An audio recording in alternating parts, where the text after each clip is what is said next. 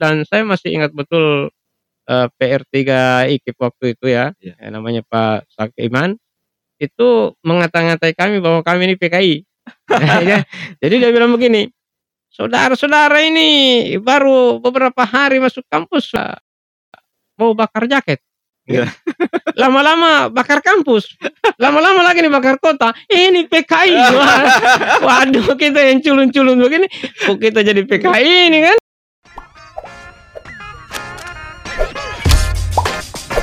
Welcome to Renaissance. Halo Sobat Renaissance, dan saya sekarang bersama Kak Sulhan, Kak Sulhan Yusuf, eh, seorang pegiat literasi Sulsel dan juga saudagar buku, pemilik eh, Paradigma Group, dan sekarang saya ada di rumahnya, di surga kecilnya, perpustakaannya. Bagaimana kabar Kak? Alhamdulillah. Saya, sejujurnya saya sering, kan saya sering ke sini Kak, tapi sejujurnya saya tidak kurang eh, tahu ini, kita tahu nggak jumlah buku tak semua di sini? Ah, tidak tahu jumlah persisnya. Oh, iya, Cuma saya sering menaktir ya ribuan. ribuan lah ya. Karena tapi kan ada juga perpus- perpustakaan tadi di di dalam. Ya ada di kamar anak-anak ada, di Hmm. ruang di ruang keluarga juga Oh, ada. jadi sam- hampir setiap ruangan ada perpustakaan Pak ya, ya. Gitu. belum sampai jadi dinding Oh. juga. Tapi eh, mengoleksi buku-buku ini ini banyak sekali Kak kan.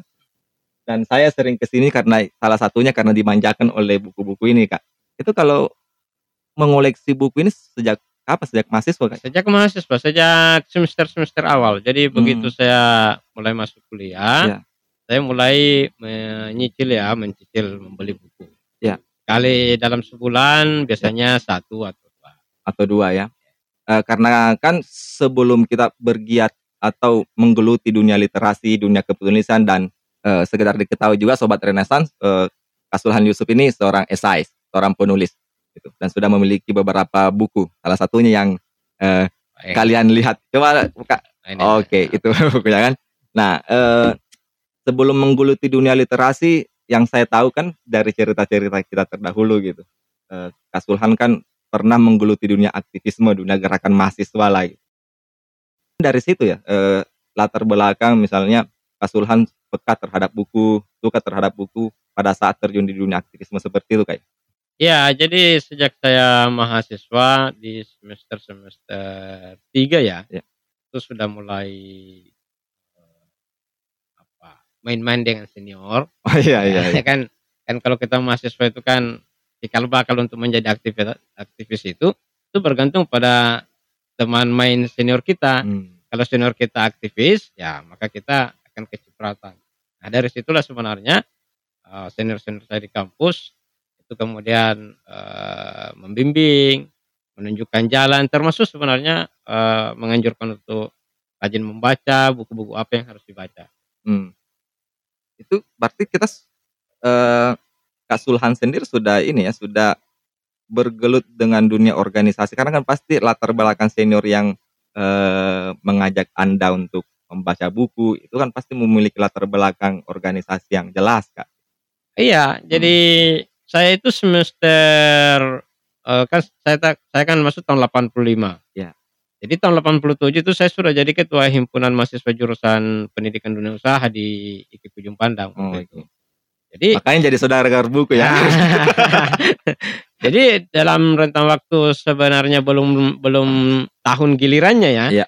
Seharusnya itu dipegang angkatan 84 tapi Iya. saya angkatan 85 tapi mungkin dianggap lebih maju di dalam berorganisasi sehingga saya di- dipilih menjadi ketua HMJ. Jadi saya rebut angkatan itu. Hmm. Nah. Ya kayaknya menarik gini Kak, eh, membahas eh, Sulhan Yusuf di masa lalu. Biasanya kan orang-orang setelah sering membahas Sulhan Yusuf di masa kini gitu. Eh, sepertinya menarik Kak, de- mendengar eh, latar apa eh, sejarah kemahasiswaan Anda di tahun 80-an tadi. Sepertinya banyak pengalaman ke- eh, di dunia gerakan sendiri. Itu makanya bagus, bagus kayaknya kita eh, ulik sedikit Kak eh, masalah eh, em, dunia keaktivisan eh, Anda di tahun-tahun 87 Kak ya? Ya. Di tahun-tahun Saya 87. 85 masuk. Ya. Ya. Kemudian mulai aktif di lembaga kemahasiswaan khususnya intra universiter itu di tahun 87 dengan menjadi ketua himpunan mahasiswa jurusan ketua HMJ. AMJ ya. Eh, pada saat menggeluti dunia aktivisme tahun-tahun seperti itu, apakah eh, tidak merasa terbebani? Karena kan waktu itu kalau tak salah NKK BKK itu sudah berlaku Iya. kan? Itu tahun-tahun 70-an kan? Eh, NKK BKK di mana eh, eh, gerakan politik atau aktivitas politik mahasiswa itu dikekang, di- dibungkam oleh Orde Baru gitu. Itu apakah eh, merasa nyaman eh, hidup bergelut dalam dunia aktivisme di saat di mana eh, pemerintah itu me- mengekang eh, eh, kebebasan berekspresi mahasiswa? Oh iya, jadi saya ini sebenarnya generasi yang oleh banyak kalangan dianggap generasi yang hilang, yang tidak punya identitas ya. Oh gitu ya. Karena kan kalau kita lihat urutan-urutan sejarah kemahasiswaan yang sangat mainstream itu, Iya. uh, misalnya kita kita ambil dulu di tahun 65 kan, ada generasi kami, Ya. ya kan, kemudian generasi kami ya, kami kapi dan kemudian uh, di tahun 74 ada peristiwa besar namanya Malari ya, Iya. tanggal 15 Januari, juga tonggak gerakan mahasiswa dan Iya iya. Eh, gara-gara itu kemudian pemerintah rejim Orde Baru waktu itu mengeluarkan satu kebijakan di tahun 7778 itu yang dikenal dengan NKKBKK. Ya. Nah, coba bayangkan dari tahun 7778 itu keluar dan kemudian saya masuk kampus. Nah, tahun 85 itu matang-matangnya itu program jalan. Oh, iya, iya. Nah, karena saya harus ditatar P4 Oh, ya begitu kan? ya, iya, betul, Ya, betul. kemudian eh, eh, regimentasi dari kekuasaan itu betul-betul sampai ke ini eh, ke dalam kampus Eh, karena sedetail-detail itu. ya ya? sedetail itu. Jadi jadi misalnya untuk NKKBKK format kemahasiswaannya itu format kelembagaannya itu ketuanya PR3. ya, padahal lembaga kemahasiswaan Lembaga gimana kemahasiswaan. ceritanya kan? Oh, iya, iya, Iya, iya. dikontrol betul ya kan, dikontrol. Ah, di situ udah jadi saya masuk tahun 85, syukurnya saya karena di Iya. kampus di ujung pandang itu sebagai salah satu basis gerakan eh, mahasiswa ya kaum muda mahasiswa. Iya. Itu masih ma- saya mendapati senior-senior peninggalan tahun 7778 itu. Iya, iya. Jadi yang korban awal eh, apa penolakan awal itu kan di tahun 7778 itu. Hmm, iya, iya. Nah, sehingga eh, meskipun ada yang sudah selesai ataukah ada yang malah tidak selesai tapi sering masuk di kampus, eh, saya kemudian berkenalan dengan mereka-mereka. Nah, dari situlah terjadi istilahnya kaderisasi ya kalau istilah istilah operasionalnya itu. Nah, saya kemudian ikut-ikut. Hmm. Jadi baru saya di eh, di penerimaan mahasiswa baru itu Ya. generasi saya khususnya di fakultas saya itu sudah mau bakar jaket. Ya. Jadi saya saya dengan kawan-kawan yang masih gondolo-gondolo waktu itu ya masih culun-culun diprovokasi oleh senior-senior untuk membakar jaket fungsi eh, jaket alma mater kita itu. Eh, itu masih maba ya? masih maba. itu di di upacara 17-an itu, tapi Oh, tidak iya. jadi dibakar gara-gara sudah disiram bensin tapi tidak ada yang bawa korek. Maklum lah kita masih baru Masih tidak ada ini kan. Akhirnya ditangkap lah sama apa Satpol eh, kampus ya kan. Nah, pihak keamanan kampus bantu menua. Eh, Jadi menua itu kan juga bagian dari tentara mahasiswa itu kan. Ditangkapi lah kita. Jadi saya dengan kawan-kawan eh, meskipun saya juga bukan tokohnya waktu itu ya di situ, Ya. tapi kan kita namanya mahasiswa baru. Itu kemudian di ini dibawa ke ruang BKK itu, Iya. ruang NKK BKK itu dan kemudian kita betul-betul dimarahi habis dan saya masih ingat betul eh, PR3 IKIP waktu itu ya, Ya. eh, namanya Pak Sakiman itu mengata-ngatai kami bahwa kami ini PKI. Ya, Jadi dia bilang begini, saudara-saudara ini baru beberapa hari masuk kampus mau bakar jaket. Iya. Lama-lama bakar kampus, lama-lama lagi nih bakar kota. Ini PKI. Waduh, kita yang culun-culun begini, kok kita jadi PKI ini kan? Tapi waktu itu tidak tahu apa-apa guys soal itu. Memang Iya. dis- memang karena arahan senior kita eh, melakukan itu. Ya sebenarnya kan kita ini kan eh, sebelum kuliah itu kan Iya. eh, sudah di Atmosfernya ya. atmosfernya Eh. karena saya sebelum kuliah itu kan eh, apa numpang tidur di Iya. senior-senior yang dari kampung juga kan Oh. yang aktivis. Aktivis. Ya, dan kemudian saya kemudian di, ditampung di situ. Jadi tiap hari pembicaraan itu ya dunia kemahasiswaan di samping tentu masalah-masalah perkuliahan mereka. kuliah. Nah, di situ sebenarnya saya sudah ah, ini dan saya waktu itu eh, kan kan sebelum anu sebelum betul-betul resmi kuliah kan saya kan anak PMDK Iya. bebas tes masuk kampus Iya. itu waktu. Nah itu tiga bulan itu anak-anak PMDK sudah dinyatakan lulus. Kan yang normal itu ikut ujian ya eh, ujian masuk perguruan tinggi. Nah saya itu sudah ke Makassar. Nah numpang tidur di senior-senior itu. Nah di situlah kadang-kadang saya ikut ke kampus. Jadi tiga bulan pertama itu dua bulan pertama lah eh, saya belum belum benar-benar kuliah saya sudah ikut masuk di ruangan ikut di senior-senior itu mengikuti atmosfer anu, eh, perkuliahan itu dan saya sudah bisa melihat senior itu yang eh, membantah dosennya saya bilang, wih keren banget ini, iya kan? Dia berdebat di situ, dia dia dibiarkan atau tidak dibiarkan bicara, dia kadang-kadang pukul meja baru dia minta ini. Nah itu saya bilang, oh begini nih dunia kemahasiswaan kan? Ah, ya iya, malum lah iya. kita dari kampung dengan sistem pendidikan orde baru yang mengekang tiba-tiba kita melihat suasana seperti iya, itu ya. saya melihat suasana sebenarnya "Wah, demokratis amat ini. Nah, prakondisi ini kemudian ketika saya masuk di Tatar P4 wah sudah.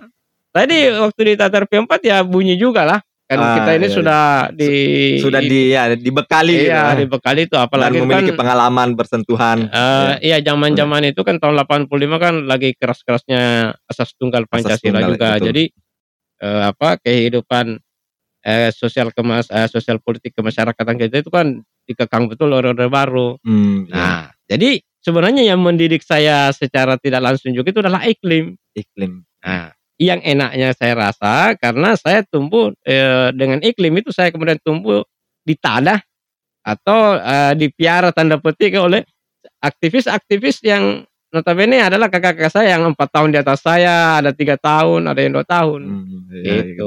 Jadi jangan salah sobat Renaissance kalau misalnya kalian mengenal Kak Sulhan yang sekarang itu sangarnya minta ampun waktu zaman eh, kuliah dulu. Tapi gini Kak, em, apa merasa nyaman eh, ber- bergelut di dunia organisasi baik intra dan ekstra kampus karena kan mereka ini eh, dikekang setidaknya gitu oleh eh, orde baru gitu. Ya. Artinya eh, apa gerakan mereka terbatasi sangat betul-betul terbatasi karena memang dikontrol oleh orde baru gitu. Iya, jadi saya alhamdulillah ya. Ya. eh, saya merasa eh, bersyukur ya. Ya. Karena saya selalu mengatakan diri saya ini kafah ya, dalam dalam gerakan mahasiswa. Kenapa saya bilang saya kafah? Karena di internal kampus, di organisasi intra kampus saya Ya. juga lumayan lah. Jadi tahun 87 itu saya sudah jadi ketua HMJ. Ya. Di tahun berikutnya saya jadi ketua Badan Perwakilan Mahasiswa. Lumayan lah Hmm, itu lumayan untuk ketua BPM itu setara dengan ketua MPR kalau di Oh begitu ya. Iya, yang kemudian itu bisa me- me- apa, menentukan nasib senat, senat mahasiswa.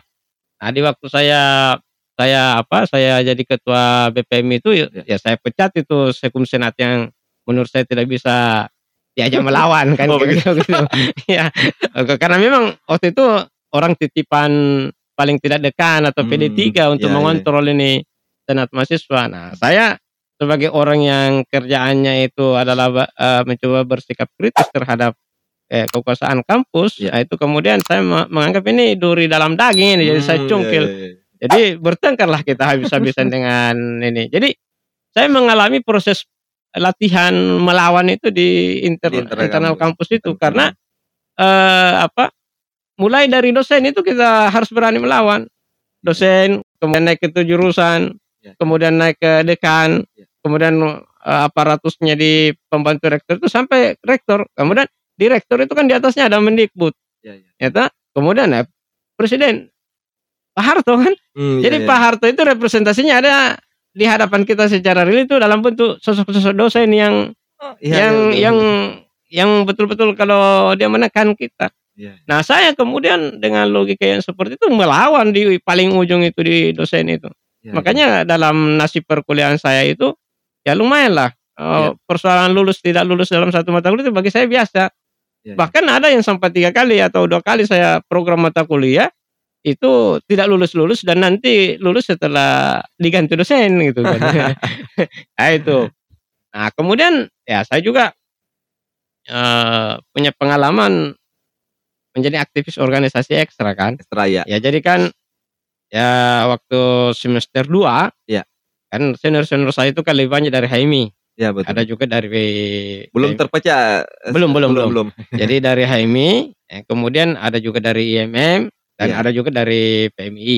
Hmm. Nah, tapi kan yang di besar di fakultas saya itu kan HMI, AMI. kemudian ada IMM. Kalau fakultas tetangga, Ya. eh, FIP, itu PMI yang besar di situ. Hmm. Saya masuk basic.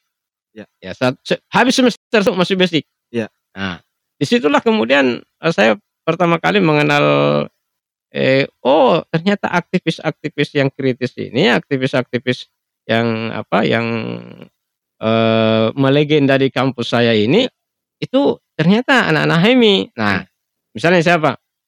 Katam Selindrung. Ya, ya. Ya, mungkin teman-teman itu mengenal itu sosok Bang Tamsil yang sekarang ini yang Anda kenal. Itu dipecat di kampus. Oh, nah, gitu itu ya. yang yang jadi kiblat. Itu itu yang jadi kayak id- idola saya gitu kan. Oh dulu ya. Iya, ada dia kan ketua senat Iya. dan dipecat eh, oleh rektor. kan. Nah, kemudian ada eh, sekumnya yang namanya Kalisman Masita. Iya, iya. Nah itu. Kemudian ada ketua BPM-nya namanya Abdullah Rahim. Ya. Abdullah Abdullah Rahim ini ini adalah eh, ketua BPM waktu itu dan eh, nasibnya di anu itu bisa selesai. Hmm. Tapi bertahun-tahun dan saya tahun 85 saya masuk itu dia masih berstatus mahasiswa atau baru saja selesai eh waktu itu. Dan ini Kak Abdullah Rahim ini dia yang menandatangani itu berkas putihnya HMIP sebagai sekumnya Egy Sujana. Oh, Jadi saya itu di digembleng oleh elit-elit AMI. HMI yang ada di fakultas saya. Jadi Hmm, iya, iya, iya. kayak Bang Tamsil itu kan di fakultas saya dia Iya. kan dia di jurusan ekonomi perusahaan, jurusan Iya, iya. akuntansi Des- sama Desman Masita. Kemudian adalah Rem jurusan PMP kan. Iya. Nah, jadi saya beruntung mendapatkan orang-orang seperti itu. Nah, di atasnya sedikit itu masih ada juga. Iya, Nah, iya. itu. Kemudian di bawahnya eh, eh, ada, tapi yang cilaka itu memang ada di angkatan sebelum saya, angkatan 84 karena dihilangkan itu pusma. U- Ini untuk benar-benar me- me- membunuh gerakan Gerakan. intrakampus. Jadi Hmm. tidak ada pusma, tidak ada pengenalan begitu. kampus. Iya, iya. Jadi masuk saja di go, secara gelondongan. nah, nanti di angkatan saya alhamdulillah. Ya kan? Iya. Karena berjuang ini senior-senior ini untuk diadakan lagi pusma. Hmm. Nah, ya lumayan juga sih setelah ada posma kembali, ya kita dirapel jadi dua tahun kan, karena Oh, gitu. tidak sempat di, di pos angkatan sebelum saya. Iya. Ini saudara-saudara berpikir, ah ini jangan sampai tahun depan tahun berikutnya tidak lagi gosok memang ini kan. Nah, Iya, betul. gitu. Jadi saya dan kemudian eh, ini, nah berikutnya juga yang menarik itu karena di samping ada organisasi Ya. yang saya kemudian berkarir di situ ya, Ya. Nah, dengan segala macam apa dinamikanya karena terus terang saja kalau dinamika intra kampus itu kan kita kesulitan waktu itu merespon isu-isu di luar kampus. Lalu bagaimana upaya-upaya kita untuk merespon isu-isu di luar kampus? Karena organisasi intra kampus ini sudah benar-benar dikekang, dibatasi oleh Itu benar- benar-benar sangat dibatasi. Iya, setiap kita mau bikin acara harus dilapor ke anu ke pimpinan. Nah, saya waktu itu juga mengelola eh, satu buletin ya, Iya. buletin program namanya di fakultas saya dan saya menjadi sekretaris redaksi di situ. Iya. Eh, bayangkan setiap kita mau terbit Iya. buletin itu, Iya. kita harus serahkan dulu naskahnya ke ke PD3. Ya, kalau di tingkat ke apa di tingkat institut ya ada Iya. eh, koran kampus kita namanya eh, profesi harus Iya. dibaca oleh pihak atas dulu. Oh, seperti itu. Iya, jadi jadi jadi nah waktu itu kan teknologinya masih sangat sederhana, stensilan ya. Iya. Mungkin teman-teman udah pernah lihat lagi itu yang diputar begini tuh stensilan. Nah saya akali Hmm. pertama biasanya kan eh, tidak semua halaman kita setor ke atas. Iya. Nah, tapi kan dia cari, kok ini tiba-tiba halaman 30 mana halaman eh 7. Di mana ini? Ada sampai segitu kayak kayak betul-betul apa ya? eh, Dikontrol itu? ya? Dikontrol, kita sampai diinterogasi. sampai segitunya kontrolnya ya. Jadi itu. diserahkan lagi. Ah ini yang begini-begini nih. Ah, kita saya akali lagi. Kan itu stensilan itu kan eh, di kertas stensil itu kan harus ada diberi karbon. Nah, Iya. kertas karbon itu yang hitam itu. Ya, ya. Supaya ketika diketik itu eh, tindasannya melengket di kertas belakangnya itu sensilan itu supaya enak dibaca. Ah, Iya. Jadi disingkap nah itu lembarannya baru dibaca kan. Nah saya tidak pakai kan karbon. Jadi itu misalnya ini setengah mati tuh begini baca. Ah sudah sudah sudah. itu supaya supaya dia tidak baca. Tidak baca. Jadi sampai saya pengalaman praktis begitu kita lakukan untuk mensiasati hanya untuk menyelamatkan satu tulisan yang nanti setelah terbit baru kita dipanggil lagi. Iya, sam- saking dikekangnya kayak Iya, suas atmosfer, waktu atmosfer itu. itu. Jadi Nah, terus bagaimana Kak itu soal tadi? Ya, jadi kemudian setelah saya jadi ketua BPM, ya mulai ini kan, ah ini kalau begini-begini terus ini eh, kurang dinamis lah. Ya. Eh, mau juga ke ekstra kampus waktu itu ke HMI. Saya belum belum belum apa namanya ya, eh, belum belum ada momen kan Ya. kira-kira begitu.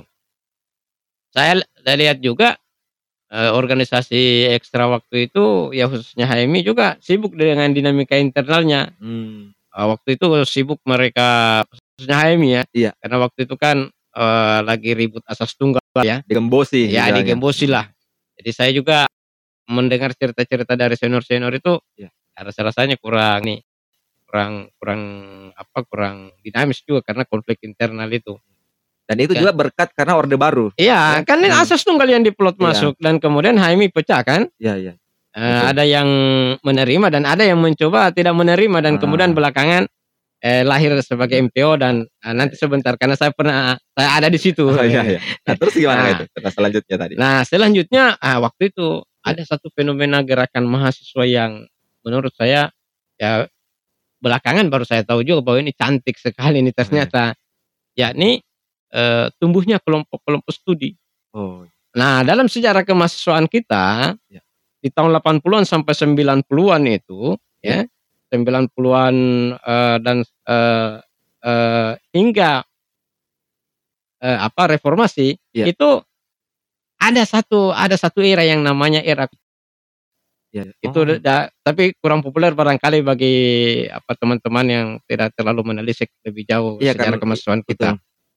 Nah, karena begitu apa begitu dibungkam ini organisasi intra Ya. dan organisasi ekstra, kan sebenarnya ini dua organisasi intra dan ekstra ini kan seperti apa ya dua sisi mata uang yang eh, keberadaannya antara sisi yang satu dan sisi yang lain itu eh, apa sama-sama hidup. Hmm, iya. Jadi kalau macet di intra, Iya. ekstranya juga pasti Macet, kesulitan. Begitupun sebaliknya. Karena apa? Organisasi ekstra itu misalnya kader-kadernya itu banyak menjadi fungsionaris atau aktivis di intra kampus Iya. atau intra kampus ini eh, ditopang oleh berdaya yang ekstra. Hmm, iya. Nah, ketika ini dipreteli, ekstra juga. eh, eh, ya ekstra juga macet. betul. Ya kan disibukkan orang kuliah kan? Iya. Ya. Siapa yang mau jadi aktivis di ekstra kalau misalnya ini kan? Iya, ini yang mahasiswa ini disebut disebutkan untuk kuliah Iya, saja. kuliah saja, Iya, ya betul. kan? Aktivitas Eh, politiknya iya. dibatasi kan? Gitu. Eh, ya kalau kalau kita ya dari eh, akhirnya mahasiswa-mahasiswa yang lain yang dominan ya Iya. kampus ya kampung. Waktu itu. Iya. Jadi 3K kampus, kos, kampung. Nah. Nah, ya kan? Nah, makanya kelompok studi itu Ya, nah sekarang alternatif. gitu. eh, eh, khususnya 85 ke atas ya. Iya. Saya mulai melihat ada ada tumbuh satu gerakan mahasiswa yang kemudian berbasis kelompok studi. Iya. Nah, saya waktu itu kan ada kan media masih terbatas ya. Ya di samping ada media mainstream kadang-kadang kita juga eh, dikirimi apa istilahnya kayak brosur-brosur begitu ya Hmm, iya, iya. pamflet kayaknya itu semi pamflet lah itu Eh, apa eh, buletin-buletin dari dari Jakarta lah Mhm. dari eh, Bandung lah dari Jogja ya jadi selain eh, berupa brosur-brosur ya Iya. eh, buletin juga buku-buku Hmm. jadi eh, buku-buku yang berkaitan dengan eh, soal-soal yang digeluti oleh kelompok studi itu, Ya. itu kemudian diterbitkan secara ya meskipun tidak tidak lewat penerbit mainstream ya, Ya. itu kemudian eh, diterbitkan dan kemudian eh, kita yang di Makassar khususnya saya Ya. itu membaca pikiran-pikiran mereka. Sehingga saya kemudian waktu itu di tahun 89 saya mendirikan satu kelompok studi di kampus lah. Eh, namanya kelompok studi Al Mudatsir. Iya. Ya, karena eh, kan macam-macam itu, tidak tidak apa eh, apa tidak istilahnya setiap kelompok studi itu berdiri secara bebas ya. Iya. Nah, saya kelompok studi Al Mudatsir. Saya pernah ditanya apa itu Al Mudatsir? Bilang, Orang-orang yang berselimut. Salah satu surah dalam Al-Qur'an kan Oh, kita. Maklumlah kita waktu itu kan anak HMI kan, Iya, jadi iya, iya. ada tuh unsur-unsur ada yang keislamannya kan. Islamnya. Berselimut artinya Iya. berselimut eh, eh, di, apa supaya tidak dijangkau oleh ya, gitu kira-kira begitu lah. Semacam filosofinya dan kemudian eh, kun fa'ansir, bangkitlah. Iya, kan? iya. Ya ayuhal mudatsir, kun fa'ansir kan. Nah, Iya. ini kita seolah-olah mendefinisikan diri kita sebagai orang-orang yang berselimut itu tapi kemudian disuruh bangkit, Bangkit. kun fa'ansir, bangkit. Nah, itulah yang kemudian saya geluti. Eh kurang lebih dua tahun itu saya eh, meng- mengorganisir itu menggelut. eh, kelompok studi itu. Karena memang waktu itu memang j- lagi tren nggak? Jadi, Lagi tren. Jadi, jadi tren kelompok Iya. studi itu. Sehingga kita eh, kita juga ini Iya. terlibat ya. terlibat. Jadi di Jawa itu sangat populis ini gerakan, sangat populis. Nah di Makassar ya namanya juga kita ikut kena pengaruh dari mereka. Iya. Ya saya termasuk orang yang terpengaruh dengan eh, gerakan berbasis. Ya, ya. Makanya saya mendirikan kelompok studi Al. Ya lumayan lah eh, saya sampai mengorganisir diri itu dan kemudian misalnya terlibat di eh, apa demonstrasi mogok makan Ya. dalam rangka solidaritas ke ke Bandung waktu itu ya, Ya. Eh, Ondos Ondos itu mogok makan eh, karena ada sembilan mahasiswa ITB yang dipecat Hmm. termasuk Fajrul itu Fajrul Rahman. Fajrul Rahman Iya, kan yang anu kan Seru-seru tokohnya juga. Iya. itu gara-gara apa Rudi ini masuk kampus membuka penataran P4 dan kemudian didemo oleh eh, sembilan orang itu dan kemudian dipecat semua. Coba bayangkan. ah kita ya kemudian generasi teman-teman baru kerja di luar itu yang dipecat itu kemudian mogok makan kan memprotes itu. Nah, saya dari Makassar itu lewat kelompok studi saya itu kemudian eh, ikut solidaritas me- melakukan demo juga, Demo ah, juga. meng- mengorganisir diri. Kemudian kita bertemu di Unhas. Oh jadi aktif juga demo ini? Ya, Eh, kelompok studi. Karena yang saya pahami kalau kalau di, bicara tentang kelompok studi eh, kerjanya belajar, saja, oh belajar itu saja. itu Ah, iya. kelompok studi anu apa klub pelajar itu kan. Ini kelompok studi yang Eh, yang apalah, yang agak unik lah. Ya. Nah, jadi saya misalnya demo mau mau makan. Ya.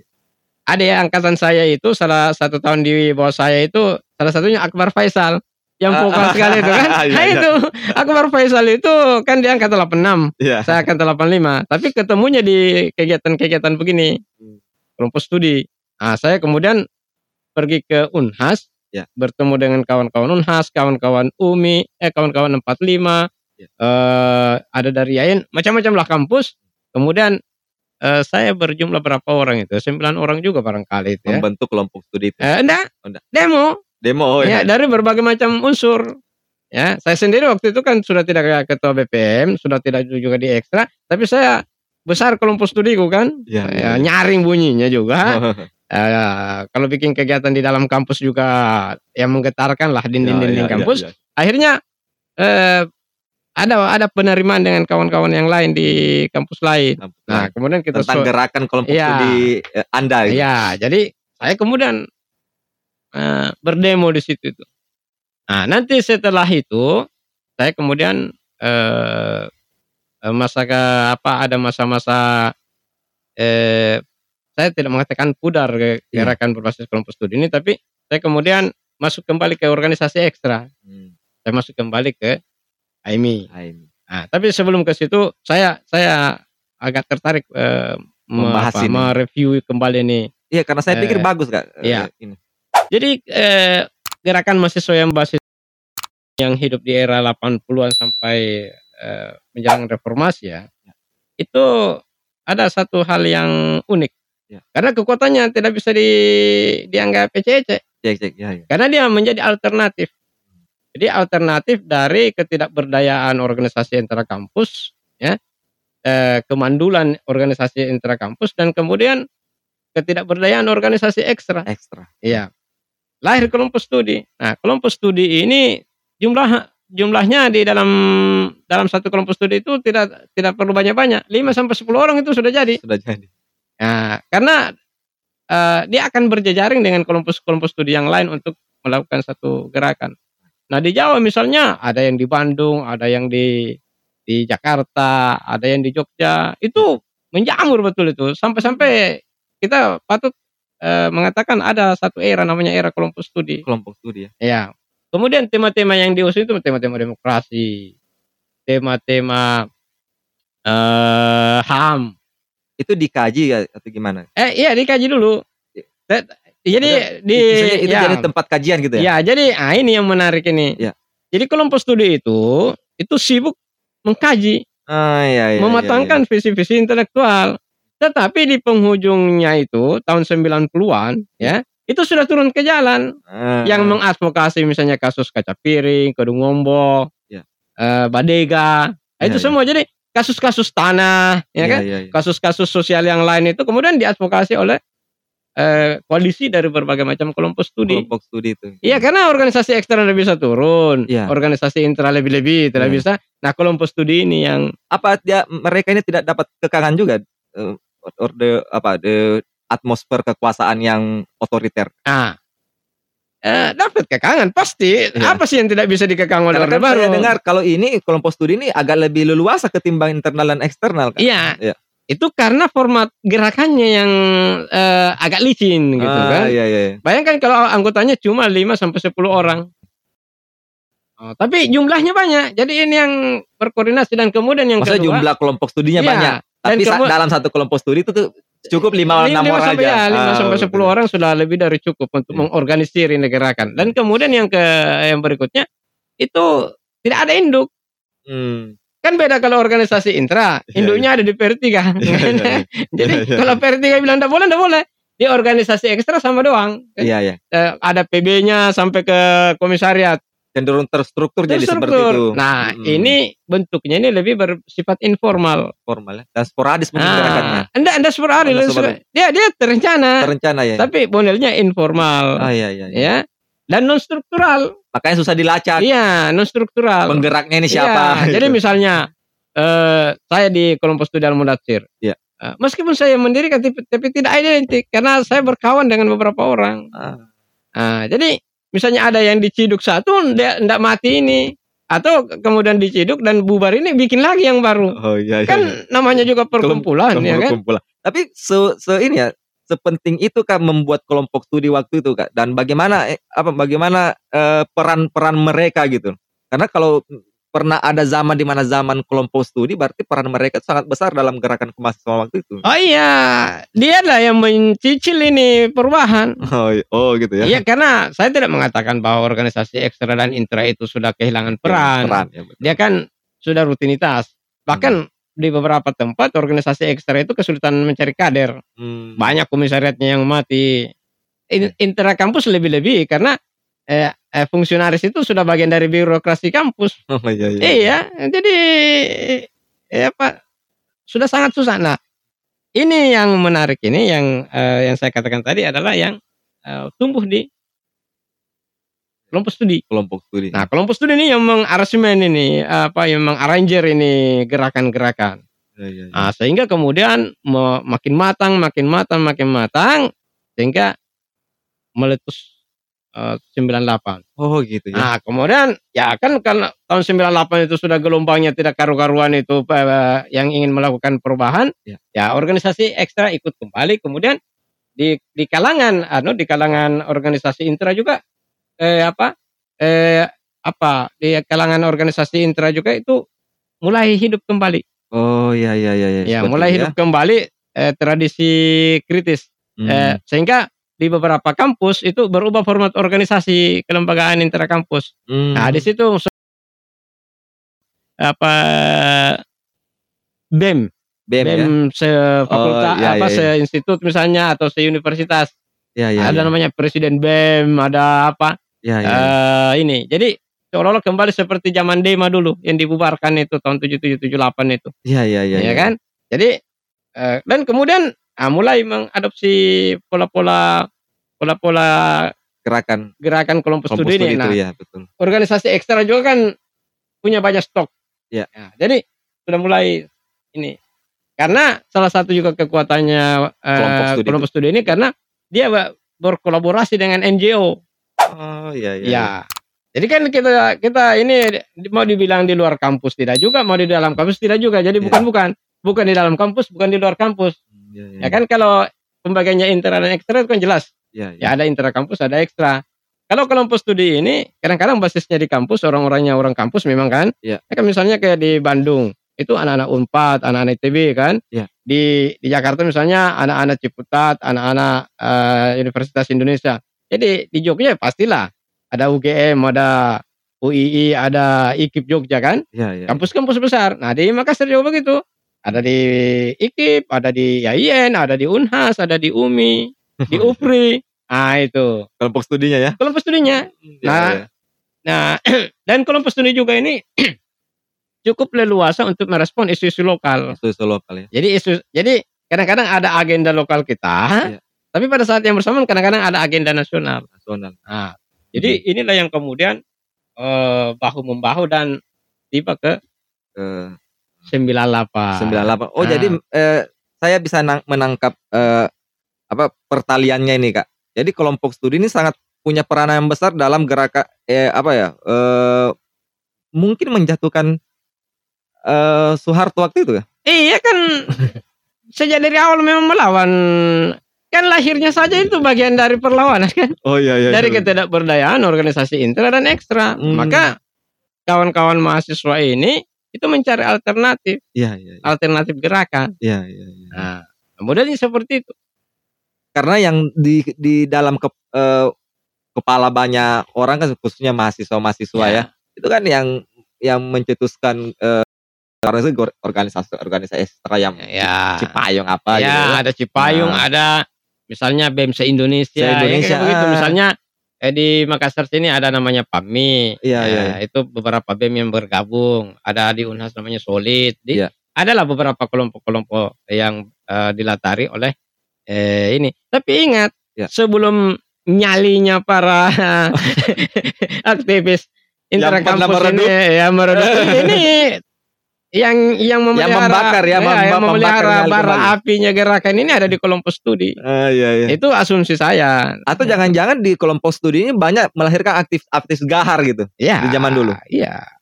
Nah, nah, jadi saya itu eh, me- me- apa, menceburkan diri di kelompok studi. Ya. Nah, setelah lama-lama di situ saya kemudian ke HMI karena Ah. senior senior senior bilang masuklah kembali ke HMI. Ya, saya ke HMI. nah, saya ke HMI itu menceburkan diri betul-betul itu sekitar tahun 91 ya. Bilang satu ya. 91. Jadi eh, persisnya itu setelah saya demo mengumakan. Hmm. Itu eh, tenor-tenor DHMI melihat saya, aduh, wah ini gila ini ada yang demo makan, ada yang mau makan kan? kan saya tidak aktif di HMI, nah tiba-tiba eh, kan biasanya kan kalau di Makassar itu, khususnya di Makassar rata-rata kalau ada gerakan begitu kan anak-anak HMI Iya. eh, yang kemudian kadang-kadang masih aktif di cabang atau apa. Nah tiba-tiba ini ada sekelompok ini rata-rata juga anak HMI sih di yang ikut demo itu. Itu, nah ini ada. Ah, saya saya merasa bahwa eh, beberapa senior itu mencoba meng- meng- mengakali saya supaya saya masuk ke HMI, HMI. ke HMI ya. Saya kemudian setelah itu masuk di HMI dan betul-betul fokus di sana. Nah, di HMI ini juga unik lagi. Kan saya sudah katakan tadi bahwa tahun 84 itu kan mulai pergolakan asas tunggal. Ya. Dan kemudian tahun 86 kan pecah. Ya. Nah, di di cabang Makassar HMI-nya itu kan eh, eh, termasuk cabang yang di di apa namanya itu dinonaktifkan. Ah, iya. Nah, dinonaktifkan oleh PB karena tidak mau ikut asas tunggal. Asas tunggal ya. Nah, jadi cabang Makassar itu termasuk penandatanganan yang menolak asas tunggal Hmm. di yang ada di berkas putih itu. Zamannya Kak Yasin Ardi itu waktu. Iya. iya. Nah, saya kemudian masuk kembali ke situ. Tetapi yang eh, yang menarik karena sikapnya cabang ujung pandang itu tidak terlalu jelas. Hmm, iya, iya. Jadi dia juga eh, menyatakan diri sebagai MPO tetapi tidak ada kelembagaannya. Tapi aktivitas-aktivitasnya lebih banyak dipengaruhi oleh eh, model-model MPO. Nah, saya masuk generasi saya itu itu kemudian membawa energi baru lah. ya. Iya, iya. Saya betul-betul menjadi aktivisnya HMI, menjadi pengajar apa segala macam. Nah, sekali waktu karena aroma MPO itu aroma perlawanan, Iya. ya, ya saya kemudian menceburkan diri di situ. Hmm. Saya dengan tujuh orang berkumpul mendeklarasikan HMI MPO secara kelembagaan. Jadi kalau senior-senior sebelumnya kan ada Iya. simbolis kan, eh, dia itu orang MPO, dia itu eh, ketuanya MPO itu, tapi tidak tidak ada program tidak ini. Hmm. Nah, generasi saya ini yang militan-militan ini menurut pengakuan kawan-kawan yang lain kita ini militan kan. Iya, iya. Ah, kemudian mendeklarasikan Hmm. berdirilah MPO. MPO dan dan Anda aktif di Ya, sana. tahun 92 saya kemudian menjadi ketua cabang Ketua HMI cabang. MPO. Ketua cabang yang kedua saya punya Samsudin Laude yang setelah kita deklarasi. Setelah itu saya banyak main di situ dari kongres ke kongres, pelatihan ini segala macam. Nah, jabatan terakhir ya di PBHMI sebagai ketua bidang intelektual dan Betul. budaya. Hmm. Berikutnya saya saya apa saya menjadi anggota majelis suro. Majelis Nah, Suro, ya. Reformasi itu kan tahun 98. Iya. Nah, saya menjadi PBHMI itu tahun 96 eh 94 sampai 96. Iya, iya. Ya dua tahun kan. Kemudian saya jadi ketua cabang itu di antara 92 93. Ya. Ketua cabang MPO kan HMI. Nah, kemudian jadi waktu saya reformasi terjadi, Iya. itu tahun 98 itu saya sementara menjadi anggota majelis suro. Majelis Suro. ya. Ya MPK kan eh, ini, anggota majelis suro. Penasehat lagi kira Iya, iya.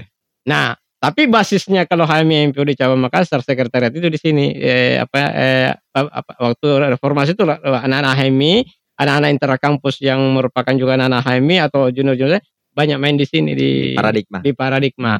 Nah, ini paradigma nih disebut-sebut tadi saya sebagai anunya, CEO-nya, ya. CEO-nya paradigma group.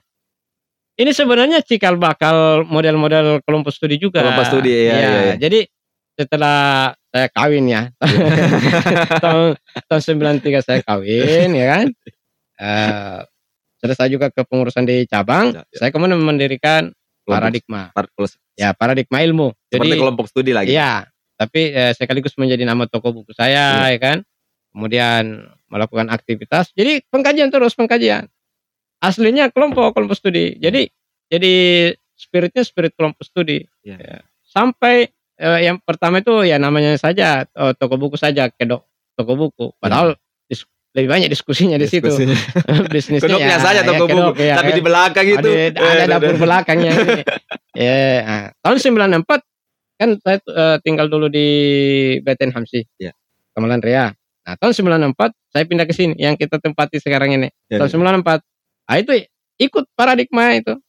Jadi toko buku ada dan tempat diskusi sekaligus. Jadi susah dibedakan ini toko buku apa tempat diskusi. ya, ya. Ya, intinya komunitas lah kalau di istilah sekarang. Tapi sebenarnya kelompok studi. Nah, di sini banyak teman-teman yang aktivis-aktivis datang bersama ke sini. Kemudian eh, orang sini yang kemudian memilih jalan aktivisme dan kalau paradigma sendiri itu hidup sampai sekarang kan. Iya. Nah, cuma namanya berubah-ubah juga. Jadi pertama itu eh, namanya Pusat Studi Paradigma Ilmu Iya, iya. keren kan pusat studi. Kayak apa itu pusat studi? Ya, tapi fasilitasnya tidak keren-keren amat, hanya satu Namanya saja yang ya, wow gitu. rumah saja, rumah tinggal kan. Kemudian diubah lagi YP3M Paradigma. Ya, dibikin kayak yayasan lah. Nah, yayasan pendidikan pengembangan dan bla bla banyak sekali yang mau dikerjakan. ya itu. Dan waktu reformasi ini menjadi salah satu basis tempat berkumpulnya ini karena sudah semi NGO. Tim NGO. Jadi mau dikatakan kelompok studi, mau dikatakan NGO, eh, tidak lagi seperti studi benar-benar kelompok studi yang ini. Kemudian di- mau dikatakan juga NGO, bukan juga NGO. Jadi sudah campur-campur lah di situ pengalaman berpadu kan, sampai kepada eh, ikut berpartisipasi di tahun 98 itu mendorong reformasi karena di samping saya menjadi majelis suronya PBHMI yang harus mengontrol eh, aktivis MPO itu tuh untuk mendorong perubahan. Ini juga paradigma sebagai tempat memasak gagasan Ya. eh, itu tetap berlangsung. Berlangsung. Kalau eh, bagaimana keadaan sekarang? Nah, ini Iya. yang mungkin karena kayak karena keadaan sekarang itu kak baga- eh, apakah kelompok studi itu relevan masih relevan itu Nah, ini mungkin yang yang perlu saya berspekulasi ya. Ya. Jadi kan kalau masa pengekangan Orde Baru itu yang paling yang paling anu kan, yang paling real itu kan Ya. kalau kita ukur dari 7778 ah, anggaplah Ya, ya. 80 kan. 80 sampai 2000 ada sampai 98 kan hampir 20 tahun. Kemudian baru terjadi reformasi. Ya. Nah, dan kita sudah cerita tadi ada peran kelompok studi di situ, Ya. organisasi ekstra dan intra, Ya, ya ya. kan? Nah, eh, setelah reformasi, sekarang reformasi tahun 98, Ya, ya. sekarang sudah 2021, Ya, 20 tahun lah juga kan? 20 tahun ya. Pertanyaannya kemudian bagaimana potret Gerakan mahasiswa Gerakan saat mahasiswa ini. sekarang ini. Nah, ini ini yang apa? Saya sebenarnya itu merindukan ya, merindukan organisasi intra dan ekstra itu bertransformasi. Ya. Seperti juga harapan saya kepada eh, kelompok studi ini bertransformasi kembali. Ya. Sehingga benar-benar dia menjadi gerakan kemahasiswaan yang bisa membaca zamannya. Hmm. Nah, tapi kecenderungan yang terjadi kalau menurut saya Ya. ya seperti paling tinggi jalan yang dipilih jalan reformasi lah. Itu pun kalau terjadi reformasi internal ya. Kan dalam teori perubahan yang sering kita kenal itu kan ada dua macam, Ya, ada transformasi, ada Ada reformasi. reformasi. Nah, pengandaiannya itu di ini. Kalau reformasi itu seperti ular, ya kan? Ular itu setelah makan kenyang-kenyang, Ya. kemudian istirahat, ganti kulit. nah, setelah ganti kulit, yang keluar jadi apa? Ya tetap Oh, ular. Iya betul. Ya, jadi cuma ganti kulit lebih segar kelihatan kan kira-kira begitu. Nah, saya melihat organisasi ekstra dan intra begitu. Ganti kulit aja itu. Lebih bugar kelihatan, lebih lebih lebih teratur anunya. Eh, Passionnya mungkin sudah Biasanya, berbeda. ya, ya. lebih segar kelihatan. Ya, Program-programnya sudah mungkin sudah berbeda juga. Ya. Sekarang kan kalau organisasi intra juga itu misalnya organisasi intra basar-basar ya. Ya. kerja gitu kan. Jadi- jualan kue Ya. cari. nah, kemudian yang yang saya secara pribadi ya sebagai orang yang pernah menggeluti dunia gerakan mahasiswa ini itu merindukan sebuah transformasi. Tapi sangat sulit kelihatannya organisasi ekstra dan intra ini bertransformasi. Karena memang ada ada eh, unsur bawaan karena terlalu beresiko memang kalau mereka mau bertransformasi. Ya kan? Baik misalnya HMI sendiri MPO dengan DIP itu kesulitan bertransformasi. Termasuk MPO menurut saya agak kesulitan bertransformasi. Jadi paling tinggi dia hanya bisa melakukan reformasi. Reformasi saja. Ya, internal lebih-lebih betul-betul aslinya itu reformasi kalau terjadi, Iya, ya kan? Eh, hanya mengubah bentuk-bentuk interaksi, bentuk-bentuk kelembagaan. Tensinya sama gitu. Ya. Nah, sebenarnya yang kita harapkan ini eh, yang bisa bertransformasi karena dari dulu ini tak berbentuk ya. Iya iya iya. Eh, ini Iya, lebih cair. cair dan lentur gitu. Iya, itu adalah kelompok studi ini. Nah, Iya. eh, saya mencoba mengamati-ngamati, kayaknya sekarang ini banyak eh, tumbuh kelompok-kelompok studi Iya. atau istilah kerennya sekarang komunitas-komunitas, Komunitas. ya, komunitas-komunitas. Kajian, banyak Kajian-kajian, misalnya ya. kajian-kajian filsafat. Ya, Mereka bergelut dengan kajian-kajian filsafat, kajian-kajian eh, sosial, gitu, Iya. kajian-kajian pendidikan, banyak lah Nah. macam-macamnya. Kajian hukum misalnya. ya, gitu. ya. Nah, saya saya eh, berharap apakah ini bisa kita tebak Ya. ya sebagai satu bentuk transformasi dari yang dulu ya. Jadi seperti kan transformasi itu kan gini, ulat Ya. mengepompong kemudian jadi kupu-kupu kupu-kupu, kan. betul. Nah, apakah ini sekarang ini eh model-model kelompok studi ini lagi mengepompong Ya. ya dan kemudian bakal ada model-model ke depan itu yang seperti kupu-kupu itu. Jadi bagi saya harapan saya kepada kelompok-kelompok komunitas-komunitas ini itu menjadi eh, benar-benar salah satu alternatif gerakan mahasiswa dan kaum muda di masa depan. Ya. Saya sendiri di paradigma ya kan masih tetap jalan ini termasuk orang yang ber- berusaha bertransformasi. Jadi eh, misalnya ya kalau boleh dikatakan upaya yang kita lakukan sekarang di sini ya kita buka kelas menulis, ya, kelas menulis, kelas literasi lah. Terus terus. Kemudian bikin juga semacam media ya, Ya. ada namanya kalaliterasi.com dan di dalamnya ini aktivitas pengkajian, diskusi, eh, intelektualisme itu jalan terus. Jalan terus, Ya, jadi, nah kan sebuah gerakan yang baik itu menurut saya itu yang matang secara konseptual dan kemudian eh, praksisnya itu eh, misalnya berdemonstrasi atau tindakan praksis itu adalah penjabaran dari konsep-konsep Konsep- itu. ya istilahnya kita melakukan tindakan-tindakan advokasi misalnya itu itu bagian dari pelaksanaan kata-kata kan menurut iya. para ini. Jadi eh, makanya saya juga tidak terlalu heran itu kalau misalnya eh, organisasi-organisasi ekstra Iya. itu tidak menunjukkan gelagat yang benar-benar seperti bayangan banyak orang. Iya. Ya. Eh, hanya seperti dulu-dulu. Iya Iya. karena memang dia tidak bertransformasi Iya. paling tinggi dia melakukan reformasi. Tapi eh watak aslinya tetap. Tetap. Ya, misalnya kongres masih berebut jabatan kalau perlu berkelahi, Ya betul. ya kan? Sampai Eh. berbulan-bulan lagi. Ya. Jadi yang yang bagaimana mungkin bisa mengurus hal-hal yang besar Internal saja. Mm, Iya betul. ya kan?